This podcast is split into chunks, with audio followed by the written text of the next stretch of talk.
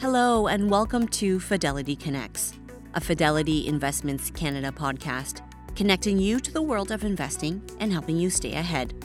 Today, we're joined by fixed income portfolio manager Jeff Moore. Jeff provides his insights on the fixed income markets for the short and long term and what's moving the markets and where he sees inflation going at this point in time. So, is inflation under control? And what would you call inflation right now? Jeff says inflation is falling, but we're not getting back to 2% anytime soon. At this stage, the market is saying the Fed is behind pace, but is making progress as well. Jeff adds an analogy, saying if we get to a blue or black ski run, that means something in the economy has broken. But right now, we're on the green run.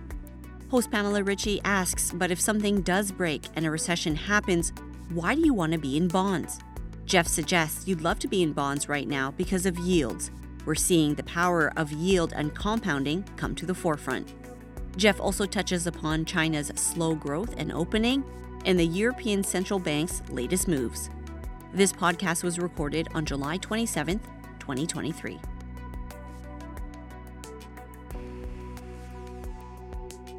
The views and opinions expressed on this podcast are those of the participants and do not necessarily reflect those of Fidelity Investments Canada, ULC, or its affiliates. This podcast is for informational purposes only and should not be construed as investment, tax, or legal advice. It is not an offer to sell or buy, or endorsement, recommendation, or sponsorship of any entity or security cited. Read a fund's prospectus before investing. Funds are not guaranteed. Their values change frequently, and past performance may not be repeated. Fees, expenses, and commissions are all associated with fund investments. Hi, Jeff. How are you? Pamela, I'm very well. Good, good. Nice to see you. Okay, let's begin with we kind of knew it was going to happen. Does it change the world? Data dependent? Haven't they always been data dependent? Why do we are why are we still hearing this so hard? Yeah, it's so funny. So I I think that, you know, a year ago, they just wanted to lift off zero. And if I'm the Fed, and we, we talked about this, panel, I think the Fed is feeling so lucky. Bank of Canada is feeling really lucky in the ECB that we were able to reset rates. And so far, we haven't really broken too much. We've broken some things. We're maybe not sure exactly what we've broken yet. And, and I think the Fed at this stage feels like we've reset rates but they just cannot allow the bond market to go for a rally. So they have to keep telling the bond market, well, we might raise again. Don't do anything. Don't move. And so I think this has been uh, one of these periods where they did 25 yesterday. The Bank Canada did 25 the week before. The ECB did its 25. I think as much as anything from here, including this one, it's all about don't let the bond market rally. Don't let financial conditions get easier. Okay. Don't let them get easier. They are kind of easy. Yeah, you know, these are not extraordinarily high interest rates. That you know, what was uh, probably something we have to sort of back out of as a society is the last ten years we had massive financial repression. We had interest rates that were so low by any measure in history, and in, in, and in post COVID and during COVID, we went to another level of low zeros and negatives in Europe. And so I think that's the period you go we have to step away from that and say, what's the normal period look like? This is starting to feel a lot more normal. So, so normal inflation is so is inflation under control? What would you call inflation right now? Yeah. So, I, as we've talked, but I always look at like the ski slopes analogy. We're on the green run still in the U.S., which is to say inflation's falling. We're off the peaks, but we're not getting back to the two percent anytime soon. But the Fed's on the right track. And that's sort of the inflation story that we saw with CPI. If you look at what happened to PCE today, PCE yeah. is the inflation measure the Fed likes because it takes out one big thing, housing. So PCE is sort of everything but housing. That PCE number came in sub four. So what the market's recognizing and what the Fed knows is we're winning. We know that we've won the game. We just don't know the final score. And so at this stage, the market's saying the Fed may be behind the pace some, maybe they're six months or 12 months or 18 months behind the pace, but they're making progress. If we get to a blue run or a black run, you know, that would have to be something breaks in the economy. And if that happens, you know, well, that's a whole different kettle of fish. Right. And okay, but let's say that something breaks, uh, recession happens, black run in this case. Why do you want to be in bonds? Well, so you, right now you love being bonds just for the yield. You know, we're back at the kind of yields you were getting in the 1990s, the early 2000s. This actually feels like a bond market that's much more reminiscent of the old days than the financial repression. So it's just a lot more yield. And pretty much any bond asset class you're owning, pretty much, you've done okay in you know year to date in September. And so the point of that is we're not we're just seeing that the power of yield and compounding starting to come to the fore. Something that you know we forgot about for the last ten years because it was all about prices. Fascinating, fascinating to, to sort of go through this ultimately, and you know it, it becomes almost I know this is not from where you live the world, but it becomes the dividend argument of get paid while you wait to an extent. I love getting paid to wait. Okay. And then to the extent you can buy bonds and think of them as insurance as well, that if something goes bump in the night, breaks, not, not that we're calling for it, the bond market can then rally a lot for you and your price can go up a lot. In a lot of ways, then the bond market is insurance that pays you to wait. Doesn't cost you money. How great's that? Tell us a little bit about so the bond market flows into the bond market. Um, 2022 was a tough year, and anyway, we'll we'll get to that. The demographic story, though, of investors ultimately. Here, you're joining all these advisors who are in, who are advising people at various stages in their careers. For those that our younger investors have a long way to go in their careers while they can save. Are bonds a good idea? But speak to the ballooning number of people who really cannot afford ultimately to have, you know, money at risk. Right. Well, let's look at this demographic story from a couple of perspectives. We've never had this many 50 and 60 year olds. And 50 and 60 year olds have more money than 20 and 30 year olds. That makes the most obvious sense. They, we, we've been working longer. That's it. We won We've been working longer. And we've had this great run for the last 30 years of almost no big financial collapses, no wars, no anything that sort of ruined, you know, the average person's wealth. And the reason this matters is I think there's a lot of people saying, how come the economy is so strong in the US and even in Canada? Why, why are we chugging along?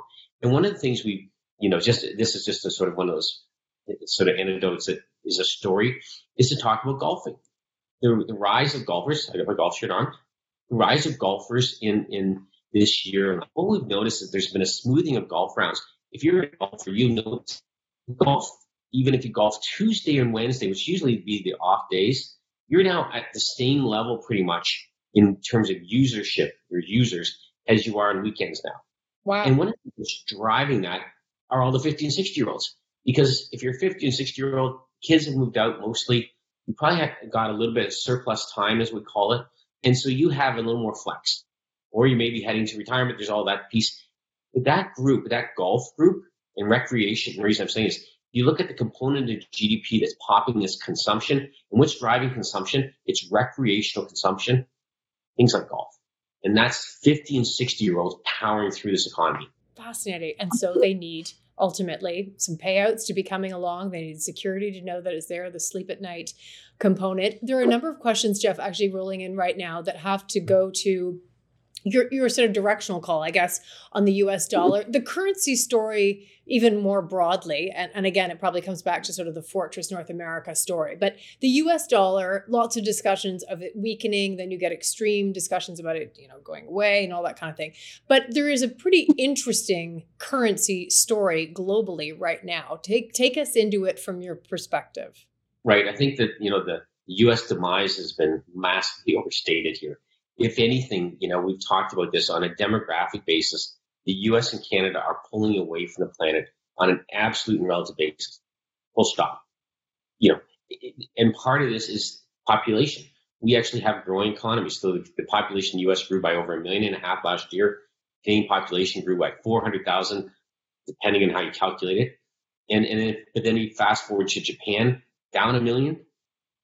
China's population is falling. And if you think if the number of people times the output per person is GDP, the number of people are going down, it's, it's a headwind. And this is the challenge that as the years go on, these demographic declines in population become more extreme. You know, there's a story where the Chinese population could start falling by 30 million a year for the next 30 years, starting like 2028, 2029. That's the whole country of Canada, not quite, going away every year in China there's almost no way you can tell me a positive GDP story. Now, it doesn't mean China's going to fall in the ocean. I don't want anybody to think that. It's just, it's going to, its, its GDP is going to be capped. Where the US and Canada were still growing, mostly immigration, but most countries don't take immigrants. So this becomes a story of Canada, US. So what I call is, I think it's Fortress North America plus Brazil now is the right. investment theme. Okay, why plus Brazil? Why?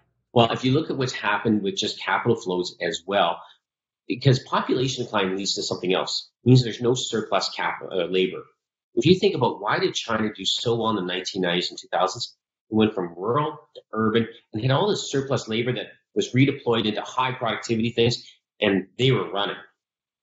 So, and a lot of that capital came from Japan in the 1990s, became sort of Japan's backyard and to, to, to build things.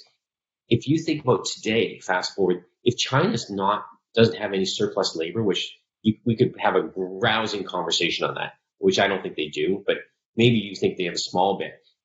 You know who's the most surplus labor still is going to be like the Brazils. Even the Mexicos still have more surplus labor. And I think what's also happened is as geopolitical tensions are, reared their head, um, it's been it's a lot easier to think of investing as a person in Brazil or Mexico than putting the next dollar in China. That's really interesting. Where do you put your next dollar? Okay, so yeah, so there's your answer to that because I was going to ask for a more global picture. I mean, we were listening to the ECB. I was listening to Madame Lagarde for for I don't know, it felt like hours uh, this morning, and I mean they're in a different spot. She's got a lot of maybes, and we'll see, and we don't know. But the fact is, it appears they are hiking into weakness. I mean, is that is that not correct? That's what it feels like. There is a, if if if clients get a chance, look at the Wall Street Journal article of a few days ago talking about how uh, Europe's in, in, in financial decline and that you know uh, incomes in Europe are falling. That's this is a part and parcel of a demographic story of gridlock, less you know less dynamic economies.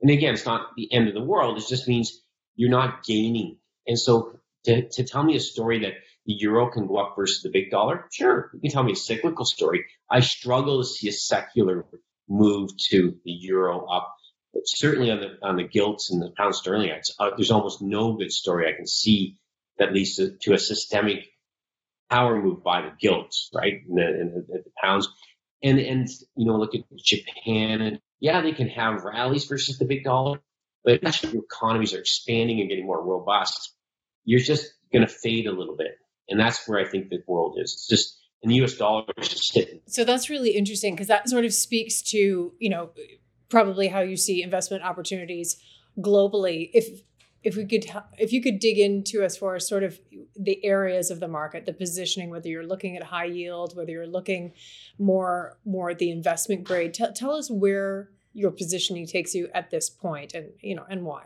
So if you remember you know a year ago we were telling clients that we think this is the anti-08 the anti-08 i love that. For the us yeah. in the sense that uh, this rate rise wasn't going to lead. You think about the 08 event. What happened is 04 to 06, Chair Greenspan raises rates 350 basis points, breaks housing in the U.S. 07, 08.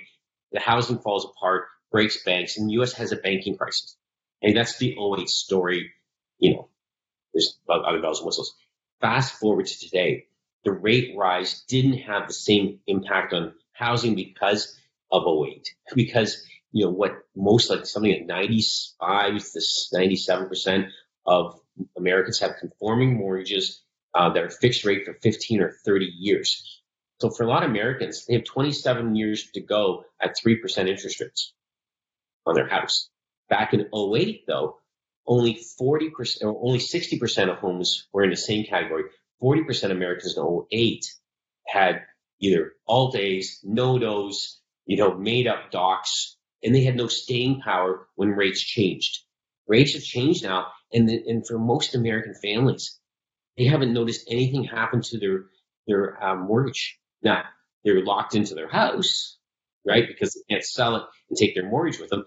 Having said that, their house is not a burden for them. So for the last year, most American households have not noticed the rate rises, and they all have jobs and maybe got some um, gains there. So on a net basis, they're feeling fine or better than fine.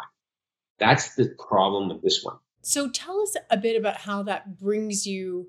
So it's the anti 08. The banks are not in the same situation. Well, they have their own story, which we can get into in a minute. But where does it take you on the positioning? Yeah, so that's a great point. So one of the reasons we kept a bit more of a risk on uh, field than maybe some of our clients would have thought um, in, in the marketplace is that we thought the valuations were a kind of fair uh, for high yield and investment and loans and, and so forth.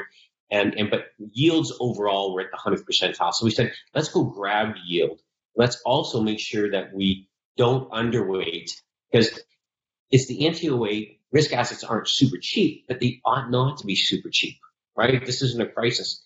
And so that's kept us uh, in the bond market in, in sort of really a, a balanced portfolio of fixed income assets a lot longer than say some of our competitors. And it's generated so much yield. I'll give you one example. Think about the bank loan market. If you think of bank, bank loans, they're floating rate notes. They have reset their coupon. These will be, this is definitely going to lead to more defaults. It's definitely necessarily going to lead to more defaults. Going okay. to default. Has to. The hard part, right, is they yield 11%, a percent a month. So it's a race between how much yield you get and how fast defaults move. The other thing is we're in the start of a cycle. And, and, and the reason I think this is important, this is what I call the low default part of a cycle. What's happened now is all that's happened for most companies is just their rate of interest has changed. But no one's, their, their loans still outstanding. Most of these loans have till 2024, 2025, 2026 before they mature. So there's been no big moment for them. And so the, for the, the company, if you think about it and you go back a year and say, well, I could comfortably finance at 7%, but now at 11, it hurts me. You have an easy negotiation with a borrower or creditor. I say, well, can you, can you handle nine? And so then instead of 11, we can do nine, and then we actually get some bells and whistles. Maybe we get some covenants and stuff. And so this has been the low default part of the cycle. And so yield is powering through everything. And that would, that would be my only caution for clients. Don't be too negative.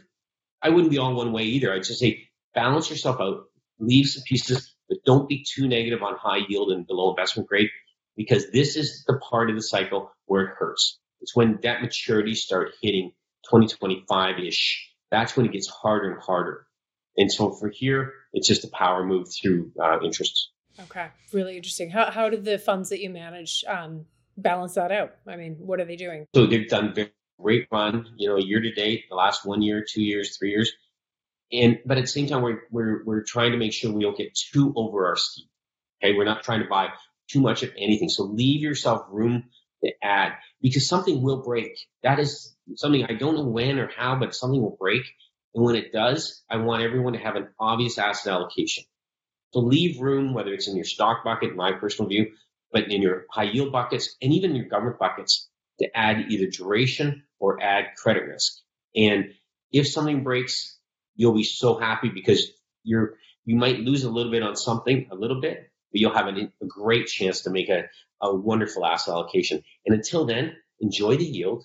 We're just powering through this marketplace at this stage and see what Chair uh, Powell says in September. Yeah. Yeah, I mean September is the next. Well, Jackson Hole too, but that's almost September. Um, so here's a question that actually you pretty much answered it right there, but maybe just for for the specifics of this question. So where on the curve are you on bonds, and where are you on the credit side of things, and then thoughts on duration. So you kind of you kind of said that, but I guess they just want to know actual positioning. Yeah, let's just hit it really quickly. So we have an inverted yield curve, which means short rates are higher than longer rates. That can't survive forever that's inverted right now because the Fed's yanking the front end up. Once the Fed's done the curve, I think we'll want to reshape to positive. And so right now the curve inversion is 100 basis points, so it's minus 100. A normally shaped curve, normal, whatever that counts, is plus 100. So the curve's going to move, I think, by 200 basis points at some point. You know, go from this to that. And so what I think what clients want to do is start edging into a, a steepener. And this way to get us deeper on is to focus on those five to 10 year cash flows. And so the bulk of our portfolio for clients right now is between five and 10 years of maturity. We're getting rid of the long 30 year bonds. We don't own really any of the short bonds because the short bonds can't really do well until the Fed says it's okay to go now. And so I can imagine a world, imagine a world where we have a checkmark yield curve at some point where the Fed's holding rates up, but the bond market rallies way far ahead of it and, and leads to that check mark. That's kind of like the early 1990s yield curve shape. And in that world, you, you want to have a steeper run.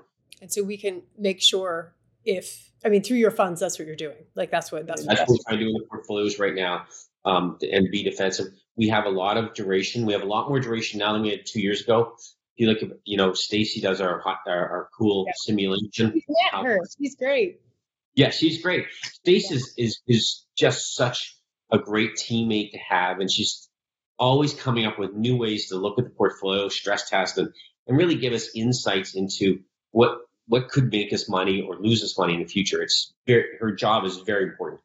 But Stace, um, she'll tell you right now that the, the model says, given the level of rates, the level of spreads, and forward volatility, the bond market should be lower in yield. That's all she says.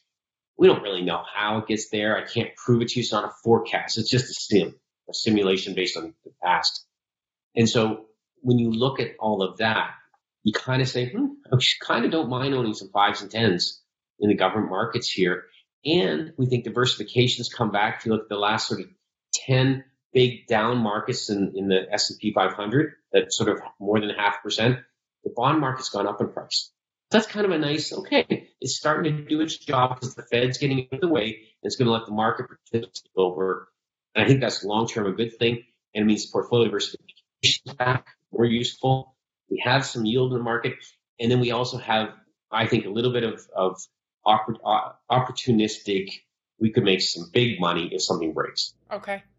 That's, that's if something breaks. Okay, so that sort of answers those that might be worried about a recession scenario, which, you know, there's fear in the market for sure as well, along with sort of the FOMO feeling. I want to ask you, we just have a couple of minutes left, a little bit about the banking regs. They're coming out as Bloomberg headlines. We're watching them come out. More capital seems to be the story. Um, tell us what it means for a bond investor, if anything. Right. So the first thing to consider here is that the, the banks that are going to need more capital are going to be the regional banks and the banks that sort of before had a little bit of a hall pass. The big SIFI banks, too big to fail banks, they already have capital requirements. They have locked in the capital needs. They have they have to pass the stress test for the Fed. The regional banks that had sort of this, the foot foul a few months ago are going to need more capital. Their loan books are going to be um, more heavily uh, uh, have, be more protected which means they'll do less loans. And, and all that to me says that the future for a regional bank is less NIM, less net interest margin. And less NIM means less earnings. And so even if the bank becomes more solid, it's going to be less profitable. And that's, you know, I don't know much about stocks, but that doesn't sound like a great, you know, thing for stocks. Does that make bond yields go up? Now, it doesn't, but it does say that the banks have traditionally, regional banks have traditionally been big in local markets, especially for CRE, uh, commercial real estate. So if you're a local developer and you're in Boise, I use Boise, you probably are getting um, your your your financing from a local bank, not one of the majors, because the majors don't really know Boise. They don't know the zoning and all that stuff. That makes it a little the cost of capital higher for those developers and those um, submarkets. And so it's going to be an impact there. Regional banks have also been a big buyer of of mortgages, agency mortgages, Fannie, Freddie, Ginnie, because they had basically they, they were zero risk weighted and they just collect the interest payment payments. Now, if the if part of the bank capital requirement here, and I'll just be one second, is to say you can't have an asset liability mix is mismatched. Remember what happens in, in the regional banks? As soon as asset liability mismatches go to zero, it means the, the, the, the bank's chief risk officer will not allow you to have average life securities. Because average life securities, you don't know what your interest rate sensitivity is. So they want to have bullet securities. It's a problem because the mortgage market in the US is average life securities. That means less demand from those banks systemically for average life securities just based on the regulator. And here's another thing to think of. When you look at Europe, who doesn't allow ALM mismatches to their banks, they're not heavy buyers of US mortgages. So there isn't that buyer there standing at the wayside. Um, very yep. interesting. And, and a story I'm sure that we'll weave through our future conversations with you. I hope you have a great golf game. I do too. Go for it. It might as well. Jeff Moore, thank you for joining us today. Thanks, Pamela. Thanks for listening to the Fidelity Connects podcast. If you haven't done so already, please subscribe to Fidelity Connects on your podcast platform of choice And if you like what you're hearing, leave a review or a five star rating. Fidelity mutual funds and ETFs are available by working with a financial advisor or through an online brokerage account. Visit fidelity.ca slash how to buy for more information. While visiting fidelity.ca, you can also find information on future live webcasts. And don't forget to follow Fidelity Canada on Twitter and LinkedIn. Thanks again. See you next time.